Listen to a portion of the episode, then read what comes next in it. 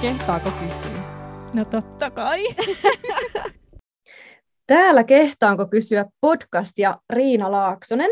Meillä on tänään mielenkiintoinen aihe, nimittäin abdominoplastia, ja mulla on vieraana Aino Rönnblad plastiikkakirurgin mehiläisestä. Tervetuloa Aino. Kiitoksia paljon, kiva olla mukana. Kiva kun oot. Ja kertoisitko ihan lyhyesti alkuun, että millainen sun työnkuva on plastiikkakirurgina? No toimin oikeastaan nykyisin pelkästään privaatissa, tai noin vuoden ajan nyt toiminut pelkästään privaatissa sitten, ja, ja tota, näin ollen tietysti osia plastiikkakirurgin sairaalahommista jäänyt ö, taakse, mutta aika monipuolista plastiikkakirurgin työnkuvaa teen, että meillähän leikataan niin päästä varpaisiin ja hyvin erilaisia asioita, rintoja, vatsoja, silmiä, silmäluomia, kasvoja, mm, tämmöistä myöskin tuumorikirurgia, basaliomaa ja, ja sen henkistä rasvaimuja tehdään rasvan siirtoja paljon. Että meillä on tosi, niin kuin, tosi niin kuin monipuolinen ja hauska oikeastaan työnkuva kaiken kaikkiaan, että, että mä tykkään ihan, itse tykkään ihan hirveästi just siitä monipuolisuudesta. No joo, kuulostaa kyllä niin kuin siltä, että ei varmasti pääse tylsistymään yhden aiheen äärelle. Ei, ei todellakaan. Jatkuvasti niin kuin uudenlaisia haasteita ja kaikessa voi aina olla parempia niin kuin parantaa suoritusta, niin, niin, niin tota, ei tästä tule varmaan ikinä silleen valmiiksi myöskään. Pysyy todellakin mielenkiintoilla. No niinpä. Mutta mennään tähän meidän aiheeseen ja kertoisit sä, että mitä tarkoittaa abdominoplastia? No abdominoplastia tarkoittaa vatsanpeitteiden tämmöistä niin kiristysleikkausta. Eli siinä tuota, kiristetään ihoa ja ihonalaiskudosta yleensä silloin, kun sitä on siis liikaa, joko lihomisen tai, tai muuten kehon, kuten sitten raskauden, seurauksena. Samassa yhteydessä voidaan kiristää myös lihaskalvoa ja, ja usein saatetaan kombinoida muutakin toimenpidettä siihen samaan syssyyn, kuten esimerkiksi rasvaimua ja tämän tyyppisiä tilanteita. Ja sitten tietenkin, jos on esimerkiksi napatyrää tai muuta vatsan alueen tyrää siinä, niin tuota, se pystytään korjaamaan samalla. Että nämä monesti kulkee vähän käsi kädessä, eli sitten aina toki korjataan se, mikä tarpeellista on, ja kombinoidaan se, mikä kullekin potilaalle sitten on tarpeellista tehdä. Aivan. Mutta tarkoittaa siis yksinkertaisuudessaan vatsanpeitteiden kiristysleikkauksesta ja siitä sitten eri variaatioita. Jep. Miten iso leikkaus se sitten on? No se on tuommoinen, tehdään tietysti yleisanestesiassa, potilas nukkuu siinä eikä sinänsä ajan kulumisesta ei, ei kellota, kellota toimenpidettä, mutta käytännössä se kestää äh, semmoinen pari-kolme tuntia äh, perusmuotoisenaan ja, ja tuota, tietenkin sitten heräämiset ja muut siihen päälle, mutta semmoinen pari-kolme tuntia käytännössä kestää abdominoplastia. Okei. Okay. Tota, milloin se yleensä tehdään? Eli, eli jos puhutaan nyt puhutaan äideistä, puhutaan synnyttäneistä naisista, niin miten niin kun ihmiset huomaa sen, että nyt mulla on tarve tähän ja missä kohtaa, niin kuin kuinka kauan synnytyksestä yleensä on, kun se tehdään?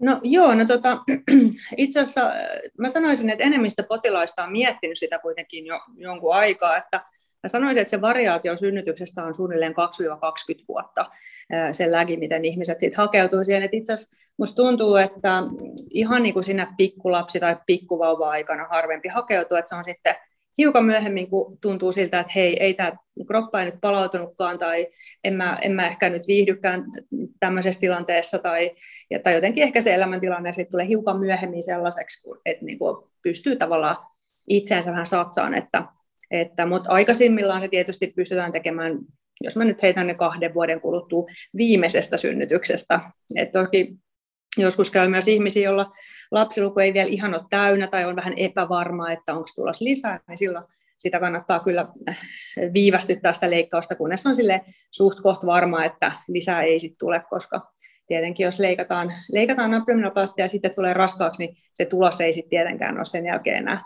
ihan sama, eli se kannattaa tehdä vasta sitten, kun lapsiluku on täynnä ja, ja on semmoinen elämäntilanne ja kroppa on sillä tavalla palautunut, että, että, että se on niin kuin järkevää tehdä, mutta yläikärajahan siihen sinänsä ei ole, että et moni tosiaan tulee, sitten kun lapset, lapset on ylioppilaaksi kirjoittanut, niin sitten tulee se, että tämä on nyt ollut tästä 20 vuotta, että voisikohan tästä pikkuhiljaa päästä eroon.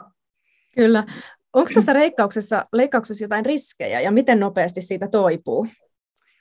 No riskit on niin kuin suht pieni, jos itse leikkausta ajatellaan, että Et tietenkin kaikista leikkaamisista se on arpi, jos sen siis riskiksi ö, lasketaan. Haavan parantaminen voi olla joskus vähän viivästynyt, voi tulla jotain lankafisteleitä tai tälleen, se ei ole kauhean tavallista. Sitten joskus voi tulla tämmöisiä nestekertymiä, joita joutuisi ehkä punktoimaan toimenpiteen jälkeen. Tietenkin kaikkeen leikkaamiseen niin liittyy varsinkin alkuvaiheessa lievää kipua ja epämukavuutta ja sen tyyppistä. Et, et, nopeudesta niin käytännössä potilaat pääsee heti, kutakuinkin heti kävelemään itse. Toki se on alkuun niin kuin hidasta ja vähän sellaista vaivalloista se kävelykin, mutta et jos puhutaan et, et niin kuin urheiluun, niin ehkä voisi ajatella semmoista kahta kuukautta suunnilleen keskimäärin, mutta totta kai ihmiset on hirveän yksilöllisiä. Et, et osa toipuu aika nopeasti ja, ja osalla sitten kestää, kestää pidempään, mutta se on suunnilleen se variaatio. Mutta tämmöiseen niin kuin kotihipsutteluun ja kotitoimiin niin pääsee suhteellisen nopeasti, mutta kyllä siinä ensimmäisenä, ensimmäisenä viikkona kannattaa olla varautunut siihen, että on, on kuitenkin kipuja ja sillä tavalla liikkuminen hidastunutta vähintäänkin. Kyllä, kyllä. No voidaanko se tehdä sitten kaikille vai onko jotain semmoisia syitä, että minkä takia ei voisi tehdä sitä? No tuota, periaatteessa, no tietenkin tämä on potilasryhmä, mitä ei nyt ole niin kuin 80 90 että et, tota, jos nyt olisi hirveän joku vakava toinen sairaus tai muu niin kuin tilanne, mikä pitäisi ensin hoitaa, niin silloin ei tehdä. Ja myöskään ei silloin tietenkään, jos joku toinen metodi niin kuin fiksaa sen paremmin, niin silloin sanotaanko vaikka rasvaimu olisi jollekin parempi, niin silloin tietenkään ei kannata tehdä abdominoplastia, mutta ei varsinaisesti muuta semmoisia selkeitä, selkeitä syitä, mille, miten ei voitaisiin tehdä. Et jos ihminen nyt on leikkauskelpoinen ja ja tota, tämmöinen alle 80-vuotias, sanotaanko näin, niin, niin useimmille voi tehdä kyllä. Joo. No korjataanko sillä abdominoplastialla sitten niin kuin kosmeettista vaurioa vai onko siitä myös toiminnallista hyötyä? No abdominoplastia tehdään myös aika paljon tämmöisille äh, lihavuusleikatuille ihmisille, Eli kun on ollut massiivinen painonpudotus takana, niin, niin silloin tosi usein se iho ja ihonalaiskudos jää siihen sitten löysänä roikkumaan. Ja, ja tämmöisessä tilanteessa niin on ihan selkeitä, useinkin hyvin selkeitä toiminnallisia syitä sen tilanteen korja- korjaamiseen. Toki voi tulla tosiaan myös raskauden jälkeen, että että se vatsanahka ei jaksa, ei jaksa niin kuin toipua ja vetäytyä. Silloin voi tulla tilanne, jossa se niin kuin, tavallaan foldautuu siihen, siihen päälle niin, että se iho hautuu. Ja, ja tota, siitä voi tulla sitten pahimmillaan tietenkin pukeutumisongelmia, jos se on vatsa on niin kuin makkarana, makkarana päällä ja, ja tota, tämän, tämän tyyppisiä ö, toiminnallisia ongelmia. Ja tällaisissa tilanteissa voidaan tosiaan ihan julkisella sektorilla myöskin ö, tilannetta au, auttaa. Et sinänsä, no, kosmetiikka ja kosmeettiset vauriot tulee, tai niin kuin kosmeettinen korjaus tulee tietenkin siinä joka tapauksessa mukana, mukana siinä Sama sitten tietenkin, jos on vatsapeitteet, vatsanpeitteet on niin kuin mekaanisesti heikot, että puhutaan niin kuin tästä just rektusdiastaasista tai vatsan tota, lihasten erkaumasta, niin, niin se voidaan korjata tässä samalla, ja silloin se ikään kuin tekee paremman tuen myöskin sinne vatsanpeitteiden niin kuin mekaniikkaan. Mm, kyllä joo, ehdottomasti. Mitä yleinen vaiva sitten toi vatsalihasten erkauma on? No siis suurella osalla ihmisestä on, tai raskaana olevista naisista niin on viimeisellä raskauskolmanneksella diastaasi, koska johonkinhan sen niin vatsanpeitteiden tavallaan täytyy joustaa. Ja, ja se on nyt vain yksi kohta sitten, mikä joustaa siinä muiden mukana. Osittain varmaan hormonaalisistakin syistä se tavallaan venyy ja, ja tuota, pehmenee. Eli tämä on niin omalla tavallaan hyvin fysiologinen tilanne raskauden aikana. No sitten ku, statistiikan mukaan kuuteen viikkoon mennessä niin eh, synnytyksen jälkeen edelleen 60 prosentilla on, ja sitten vuoden päästä suunnilleen kolmanneksella vielä on jonkunlainen diastaasi, mutta harvalla se on kuitenkaan semmoinen hankala, semmoinen vakava-asteinen diastaasi, että se on, se on aika harvinaista. Mutta käytännössä se siis kyllä tulee hyvin suurella todennäköisyydellä silloin, kun on raskaana. Kyllä, eli ehkä parempi kysymys olisi ollut, että kuinka yleinen vaiva vatsalihasten erkauma on vaikka jonkin aikaa synnytyksen jälkeen, esimerkiksi vuosisynnytyksen jälkeen, ja tuossa sä hienosti sen kerroitkin, eli, eli tosi tärkeä, tärkeä tota, pointti toi, mitä sanoit, että, että se on tosissaan Joo. luonnollinen tila, joka tapahtuu Kyllä. raskauden aikana kaikilla. Kyllä. Tämähän um, tapahtuu myöskin, miehet voi olla raskaana ja, ja näkee tämmöisiä tynnyrivatsaisia miehiä, niin heillä myöskin ihan samasta syystä on hyvin usein rektusdiastaasi. Eli silloin kun vatsan, vatsan sisäinen paine kasvaa, niin johonkin sen on sitten joustettava, niin kyllä se sitten se lihaskaulu sieltä myöskin joustaa. Kyllä. No mitä haittaa siitä sitten, siitä vatsalihasta erkaamasta käytännössä on? No periaatteessa ei välttämättä yhtään mitään, että mä luulen, että että no tietenkin silloin, kun on iso vauvamaha loppukolmanneksessa, niin harva nyt kauhean että se vatsa on niin pökkelö, että ei se nyt hirveästi siinä sit mitään lisä, lisähaittaa tee, että, että siellä on rektusdiastasi.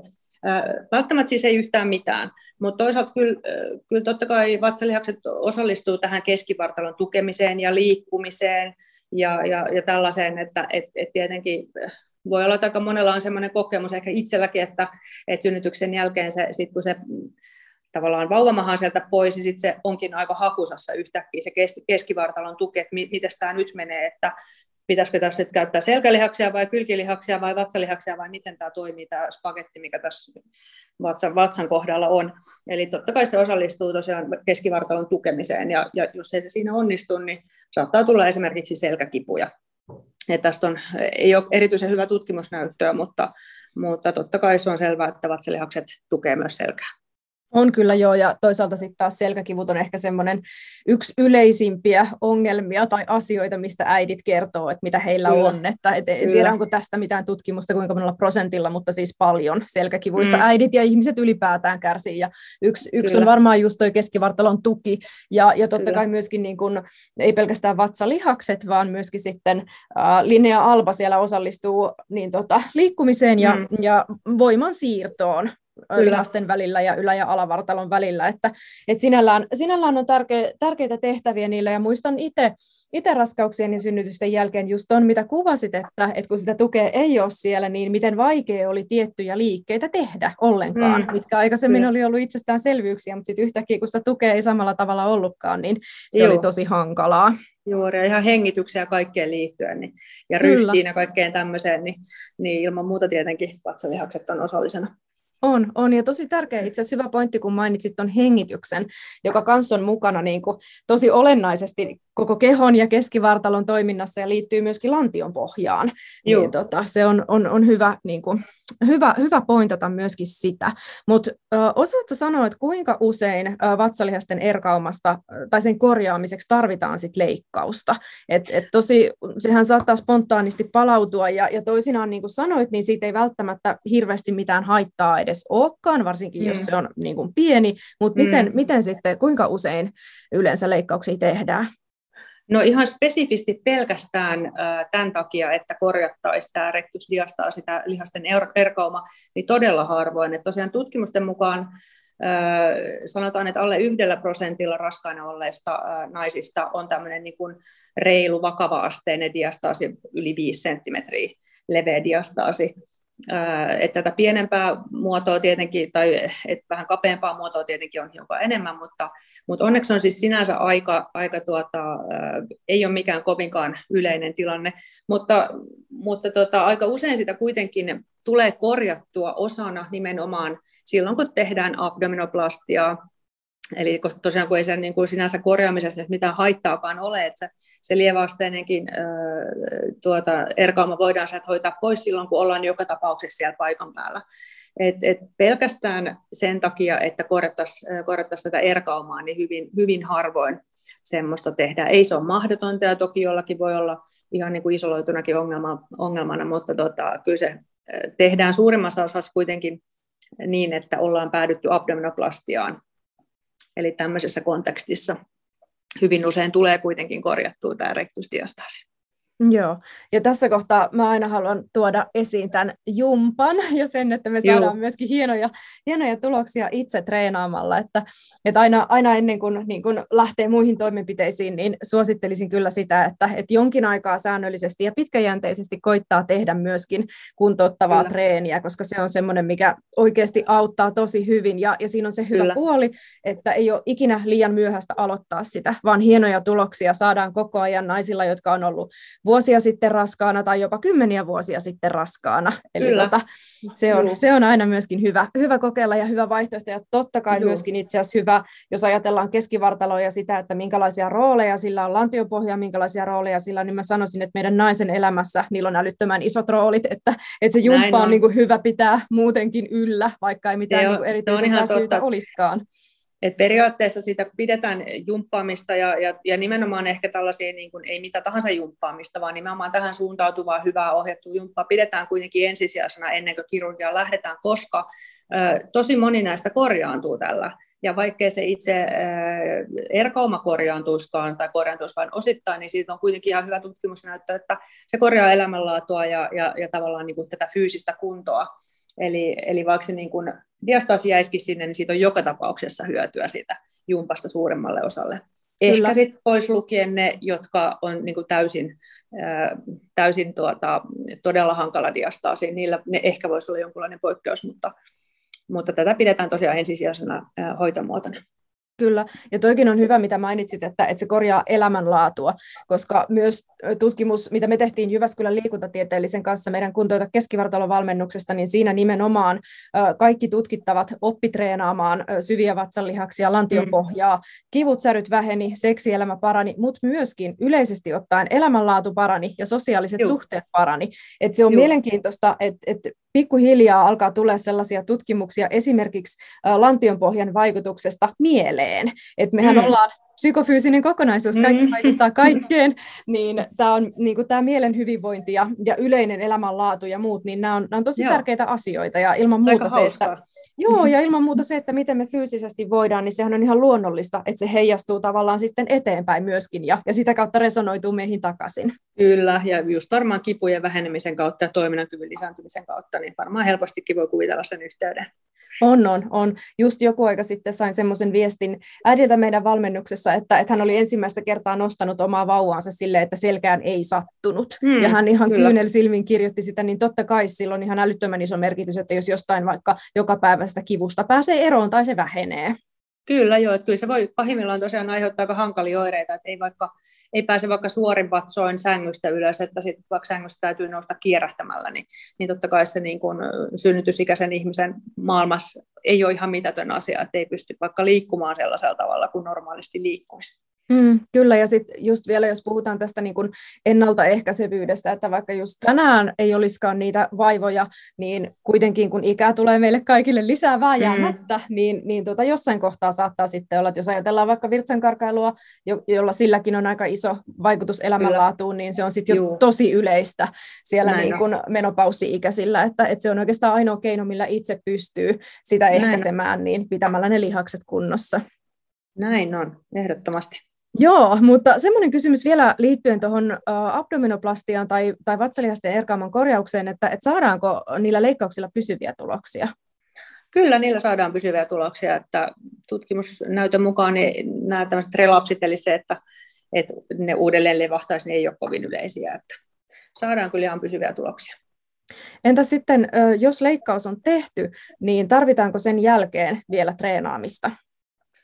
Joo, ei se treenin, poist, niin kuin, treenin tarvetta sinänsä poista. Että, että tota, ja joskus sanonkin, että, että tuota, jos tulee niin abdominaplastian, että, että se on ihan hyväkin hakea, jos keskivartalon, koska jotkut naiset tosiaan ei, et heitä näkee niin tutkittaessa, että et he ei oikein osaa käyttää sitä keskivartaloa, he ei oikein osaa jännittää vatsalihaksia. Ja, ja tämmöisessäkin tilanteessa mä usein sit ohjaan, jos on nimenomaan tämmöinen vähän synnytyksen jälkeinen tilanne, että jopa ihan ennen leikkaustakin voisi mennä niin kuin harjoittelemaan, harjoittelemaan sitä, niin kuin löytämään niitä lihas, miten, miten tämä tehdään, missä ne lihakset on, miten tämä sujuu, koska sitten taas leikkauksen jälkeen niin, niin, niin tota, saattaa, kun vatsa on taas hiukan kipeä ja hiukan niin kuin ihmeellinen, niin sitten sen löytäminen saattaa ehkä olla vaikeampaa, mutta, mutta totta kai leikkauksellahan ei itsessään, ähm, sehän ei lihas voimaan tai liha, lihasten toimintaan sillä tavalla vaikuta. Että kyllä se treenaaminen on tärkeää sekä ennen että jälkeen, että ne lihakset myös, että niitä pystyy käyttämään. Totta kai se leikkaus mahdollistaa niiden normaalimman käytön, mutta kyllä se tietenkin lihasvoiman ylläpitäminen ja hankkiminen sitten jää potilaan, potilaan tehtäväksi. Kyllä, eli jumppa on must.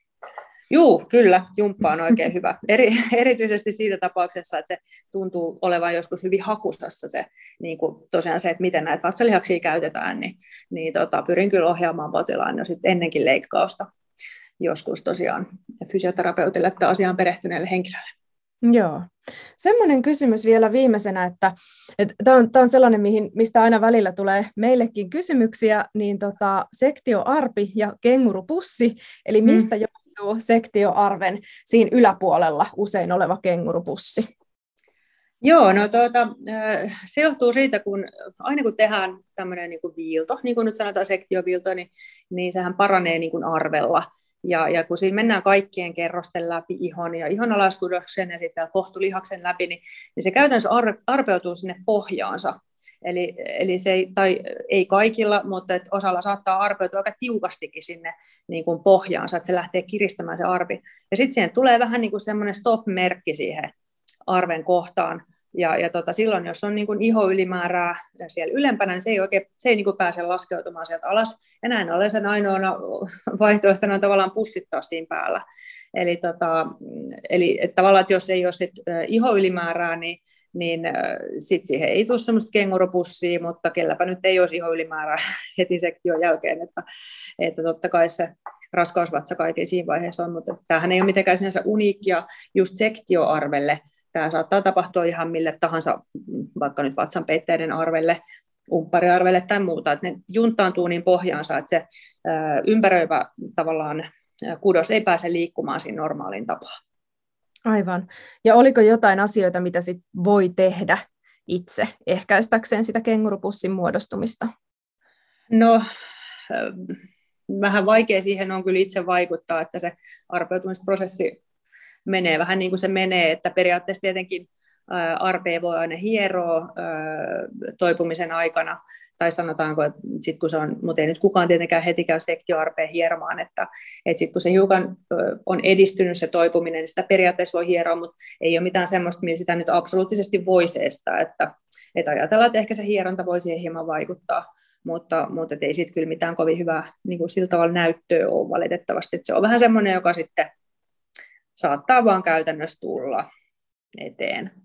Joo, eli se olisi vaan hyvä sitten hyväksyä, jos tilanne sellainen on. Niin, tai no, no joo, siis ei sitä tarvitse hyväksyä, että sen voi tietenkin ihan niin kuin muuhunkin, muuhunkin tämmöiseen analogiaan, niin voi tehdä periaatteessa arpivapautuksen kyllä, että kyllä sen saa sieltä jälkikäteen sitten tavallaan irroteltua sen junttaantuneen arven ja sitten pistettyä esimerkiksi rasvasiirteen päälle siihen, joka sitten ehkä se, ettei se uudestaan junttaudu sinne. Että kyllä me tehdään tietysti arpivapautuksia, arpivapautuksia tämän tyyppisissä tilanteissa muun muassa, että et, et, mutta tietenkin sitten jos päätyy apneonaplastiaan, niin sehän hoituu omalla tavallaan siinä sit samalla, koska se arpialue sitten resekoidaan pois.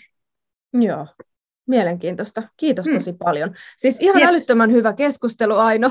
Kiitos, Joo, että olit kiitos. Tässä, tässä vieraana ja varmasti sellaisia kysymyksiä, mitä tosi, tosi monilla on ollut mielessä. Että, et kiitän tosi paljon ja, ja tota, oikein, oikein hyvää jatkoa sulle. Kiitoksia. Kiitos paljon tästä haastattelusta. Joo, ja kiitos kaikille kuulijoille ja kuullaan taas. Moikka. Yes, moido.